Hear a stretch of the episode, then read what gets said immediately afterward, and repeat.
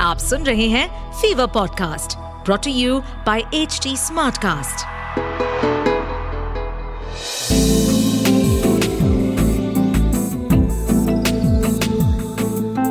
एक अधूरी कहानी। एक अधूरी कहानी कहानी वाला देव के साथ। हर किसी की ज़िंदगी से चाहतें ज़िंदगी से उनकी जरूरतें एक जैसी नहीं होती। कुछ लोगों को दुनिया जहाँ के ऐशो आराम चाहिए होते हैं। खुशियाँ और कामयाबियाँ उनके कदम चूमे और छोटी से बड़ी कोई भी चाहत पूरी हो, यही ख्वाहिश होती है। और कुछ ऐसे होते हैं जिन्हें सांस लेने को थोड़ी हवा मिल जाए बस, और मन में सुकून हो, उतना ही काफ़ी होता है। राजेश के माँ बाप की मौत को तीन चार साल हो चुके थे। उसके दोस्त भी कुछ खास नहीं थे। काफ़ी वक्त से अकेलापन खाए जा रहा था उसे। सरकारी दफ्तर में क्लर्क की नौकरी थी। शादी वादी नहीं की थी उसने। उम्र लगभग चालीस पार ही थी। रोज़ाना सवेरे चुपचाप काम पे जाता, दिन भर काम करता और शाम को वापस घर। पूरे दफ्तर में आए दिन लोग मज़ाक उड़ाते कि सरकारी नौकरी आराम के लिए की जाती है और ये साहब काम करने आते हैं। राजेश ने कभी इन सब पे ध्यान नहीं दिया था। लेकिन अब ज़िंदगी में पहली बार उसे ऐसा लग रहा था कि हर कोई इतनी कहानियाँ सुनाता है अपने घूमने फिरने की। मैं भी घूमने जाऊँगा। एलटीए मिलता ही था, कभी इस्तेमाल नहीं किया। पैसा वैसा अच्छा जोड़ा था उसने। राजेश ने सीधे दार्जिलिंग का टिकट कटवाया और निकल पड़ा। कुछ ही महीने पहले किसी से सुना था कि राजेश खन्ना भी दार्जिलिंग में चलती गाड़ी में गाना गा रहा था। फ़िल्मों का कुछ खास शौक तो नहीं था, लेकिन कभी कभार पत्थर में भी फूल खिलते हैं शायद।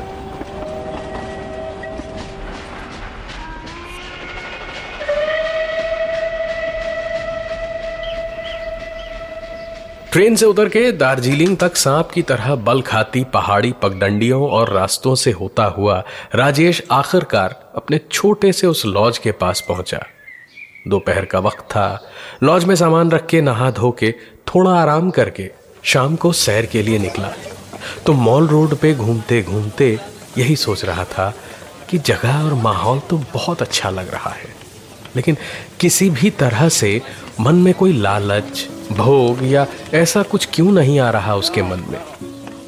राजेश, समझ नहीं पा रहा था कि उसे दुनियादारी से आज तक कोई लेना देना क्यों नहीं महसूस हुआ। उसने बड़ा नाम सुना था, दार्जिलिंग के महाकाल मंदिर का। सोचा, वहाँ जाके थोड़ी शांति मिल जाए शायद।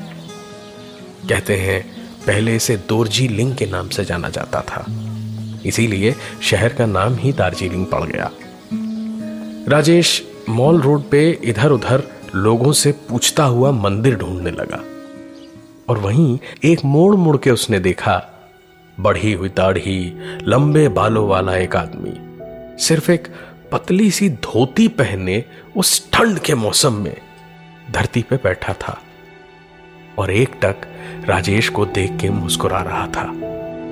राजेश ने उसे देख के अनदेखा कर दिया कि शायद कोई पागल होगा।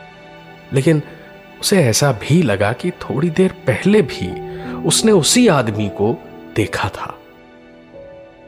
खैर, शायद आके बैठ गया होगा। ध्यान नहीं दिया मैंने। यह सोच के राजेश आगे बढ़ गया। कुछ और आगे गया तो देखा वही आदमी उससे पहले पहुँच के सामने खड़ा था और अभी भी वैसे ही मुस्कुरा रहा था। इस बार राजेश ने उसे ध्यान से देखा। पागल तो नहीं लग रहा था।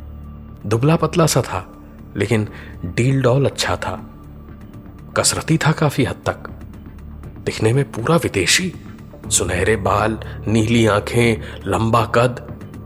कहीं उन हिप्पियों में से तो एक नहीं, जो यहीं हिंदुस्तान आके विदेशों से सन्यास लेके बस जाते हैं। आसपास मंदिर की दिशा पूछने वाला भी कोई दिख नहीं रहा था राजेश को। राजेश ने उस आदमी को अनदेखा करके अंदाजे से एक तरफ़ चलना शुरू कर दिया। तभी उस आदमी की आवाज़ गरजी। राजू शांति किसी मंदिर में नहीं मिलेगी। इधर उधर नहीं मन में झांको अपने मन में। राजेश खिसिया के उस आदमी को खरी खोटी सुनाने को पलटा तो देखा वो वहाँ नहीं था। रास्ता दूर तक दिख रहा था लेकिन वो आदमी कहीं नहीं। पक्का छुप गया होगा आसपास किसी पेड़ वेड़ के पीछे। इधर उधर उस आदमी को देखने की कोशिश में ही राजेश को मंदिर की ऊपर जाती सीढ़ियाँ दिखाई दी। थोड़ी ढलान थी, थोड़ी चढ़ाई थी, उसके बाद मंदिर था। राजेश ने सीढ़ियाँ चढ़ी और फिर देखा एक छोटी सी चढ़ाई और थी, उसके बाद मंदिर था। राजेश ने चढ़ना शुरू कर दिया और चढ़ते चढ़ते यही सोच रहा था कि उस आदमी को राजेश का नाम कैसे पता था। और उसने राजेश भी नहीं कहा। राजू क्यों पुकारा? खैर, राजेश मंदिर की चढ़ाई चढ़ के एक पत्थर पे बैठा तो देखा वहाँ से कुछ कच्ची सीढ़ियाँ नीचे की ओर जा रही थी। राजेश ने जैसे ही उधर देखा, उसे लगा जैसे कोई उसे देख के छुप गया। वो उठा और सीढ़ियों की ओर बढ़ा। उसे साफ़ साफ़ दिखाई दिया कि एक बच्चा भागता हुआ सीढ़ियों से होके चट्टान की ओर भागा और अचानक गायब हो गया। राजेश को बात हजम नहीं हुई। वो भी सीढ़ियों से उतरा और उसने देखा चट्टान में एक खोखर बनी थी और वहीं दूसरी तरफ़ एक छोटी सी मूरत भी रखी थी और बगल में ही एक सुरंग थी। पक्का वही आदमी इस बच्चे को उठा लाया होगा उसके माँ बाप के पास से। शायद इसे बचाने की ज़रूरत पड़े। पुलिस बुलानी पड़ेगी। राजेश ने प्रतिमा को प्रणाम किया और वहाँ से मुड़ के पास की पुलिस चौकी जाने ही वाला था जब उसने देखा। अंदर वाली सुरंग में से तो चमकती आँखें उसे देख रही थी। वही बच्चा था, बिना कपड़ों के। इस ठंड में, बिना कपड़ों के सिर्फ़ एक धोती में ये कैसे घूम रहा था? राजेश ने सोचा, शायद वो किसी मुसीबत में है। मदद करनी चाहिए। उसने अपना हाथ बढ़ाया और बच्चे को बाहर आने को पुकारा। चेहरा तो साफ़ नहीं दिख रहा था, लेकिन आँखें निशाचर सी चमक रही थी बच्चे की। बच्चे ने राजेश का बढ़ा हुआ हाथ देखा और पलट के अंदर पहाड़ की खोखर में गायब हो गया।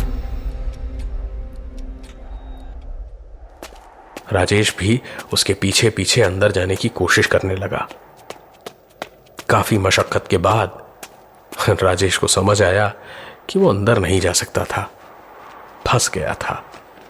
चिल्लाने का भी कोई फ़ायदा नहीं था क्योंकि सर तो चट्टान के अंदर था। अब कोई बाहर से आकर उसकी टांगे देखता तभी उसे निकाल सकता था। राजेश थोड़ी देर सुस्ताया और फिर हाथ पैर मारने लगा निकलने की कोशिश में।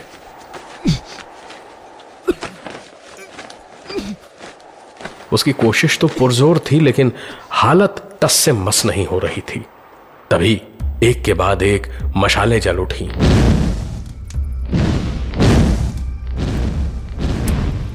और पहाड़ की उस अंधेरी खोखर में उजाला होने लगा। और राजेश ने देखा, गुफा थरथरा के कांपने लगी और फिर जैसे धरती घूमती है, वैसे ही पूरी गुफा घूमने लगी।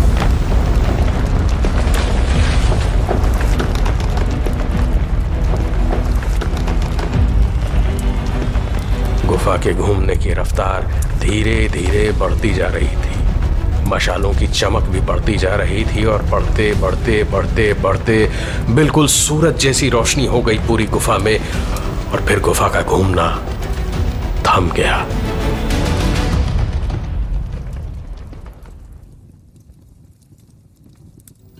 सामने एक पत्थर की वेदी थी और उस पर वही आदमी ध्यान मुद्रा में बैठा था।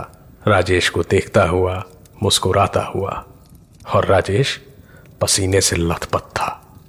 सिर्फ़ इसीलिए क्योंकि ऐसी रोशनी और गुफा के घूमने से उसे चक्कर आ रहे थे। वरना डर या घबराहट नहीं थी उसके दिल में। और हाँ, उस बच्चे की थोड़ी चिंता थी। वो आदमी बोला, मुझे लगा था तुम अपने माता पिता की मृत्यु के बाद एक दो महीने में ही चले आओगे। लेकिन तुमने थोड़ी देर कर दी। कब से तुम्हारी राह देख रहा हूँ? राजेश अभी भी गुफा के मुहाने पे फंसा ही हुआ था। उसी हाल में बोला, आप आप कौन हैं? क्या क्या चाहते हैं? उस आदमी ने गहरी सांस ली और कहा, मुक्ति। तुम्हें नहीं पता? अरे, मुझे मुक्ति देने ही तो आए हो तुम यहाँ। राजेश को कुछ समझ नहीं आ रहा था, लेकिन शायद दिल ही दिल में वो जानता था कि यहाँ क्या हो रहा है। राजेश ने नज़र घुमाई तो देखा, वो बच्चा वहीं थोड़ी दूर पे ही बैठा था।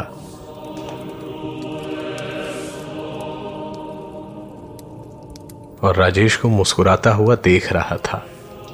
वो बच्चा कोई और नहीं, बारह साल की उम्र का राजेश खुद था।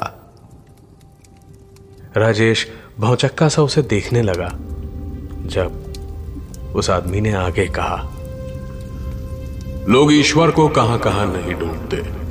उसे मानने के कितने रीत रिवाज बनाते हैं।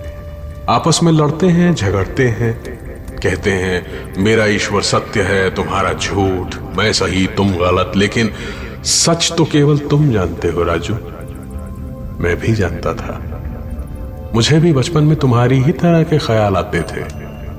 फिर जब मैं चौदह साल का हुआ तो सिकंदर महान दुनिया जय करने निकले। मैं वहीं था। मैं मारकाट से तंग आकर के भाग आया यहाँ। और उस समय मैं भी तुम्हारी ही तरह ऐसी ही स्थिति में यहीं फंसा था, जब मुझे यह काम सौंपा गया। राजेश ने यह सब सुन के पूछा, काम सौंपा गया मतलब? क्या वो आदमी हंसा और आगे बोला, वो काम जिसके लिए तुम्हारा जन्म हुआ है, जिस काम के लिए तुम्हारे मन में आज तक संसार के किसी लोभ को कोई जगह नहीं मिली, जिस काम के लिए कभी तुम्हें भोग विलास की कोई इच्छा ही नहीं हुई, जिस काम के लिए इतनी विलक्षण बुद्धि होते हुए भी तुम साधारण मनुष्य बन के ही जीते रहे, इस सृष्टि के संचालन के काम के लिए। राजेश के चेहरे पे एक अजीब सा भाव था।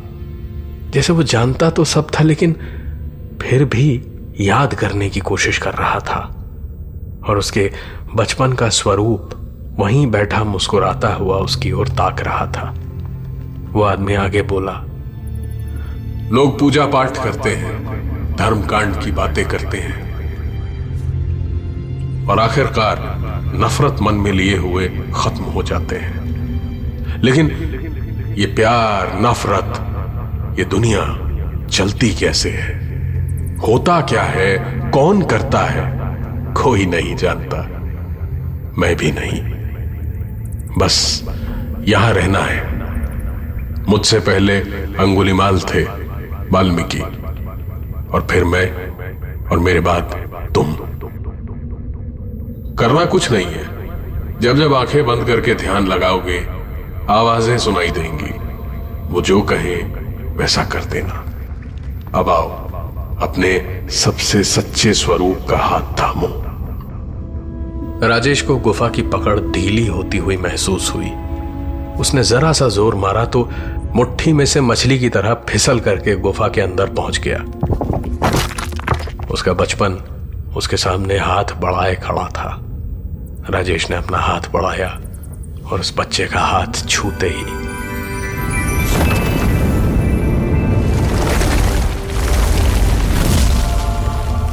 वो राजेश का स्वरूप वापस उसी में समा गया। राजेश ने देखा उसके शरीर पे स्वेटर, जैकेट और गर्म कपड़े सब गायब थे। अब वो उसी एक धोती में था। शरीर पे चर्बी की एक परत भी नहीं थी जैसे। ठंड या गर्मी का कोई एहसास नहीं था। एक अजीब सा सुकून, एक अजीब सी शांति थी चारों ओर। वो आदमी राजेश के कपड़े पहने हुए था और गुफा के द्वार के पास खड़ा था। राजेश ने पूछा, आप आप कहाँ जा रहे हैं? अब मैं क्या करूँ? मुझे कौन बताएगा? मुझे दिशा कौन दिखाएगा? उस आदमी ने जवाब दिया, मैं तो चला तुम्हारी बची खुची ज़िंदगी जीने। और तुम, जो मनाए करो। जहाँ घूमना चाहो घूमो। मन की गति से, मन की इच्छा के अनुसार जब चाहो, जहाँ चाहो जा सकते हो, जो इच्छा कर सकते हो। बस, जब भी ध्यान लगाओ, आवाज़ जो कहे, वो करो। भूख, प्यास, कोई परेशानी नहीं होगी अब। राजेश, ये सब सुनकर के अभी भी अचंभे से बाहर नहीं आ पाया था। एक आखिरी सवाल उसके दिमाग में अचानक से आया और उसने चिल्ला के पूछा, पर पर आपका नाम क्या है? वो आदमी दरवाजे पर रुका और उसके गायब हो जाने के बावजूद उसकी आवाज़ में उसका नाम कुछ देर तक गूंजता रहा। सिकंदर सिकंदर।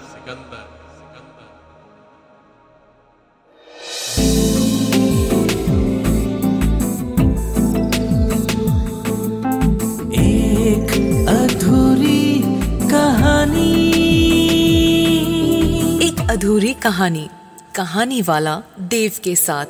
इस पॉडकास्ट पर अपडेटेड रहने के लिए हमें फॉलो करें एट एच डी हम सारे मेजर सोशल मीडिया प्लेटफॉर्म पर मौजूद हैं। और ऐसे पॉडकास्ट सुनने के लिए log on to W W W dot H D smart cast dot com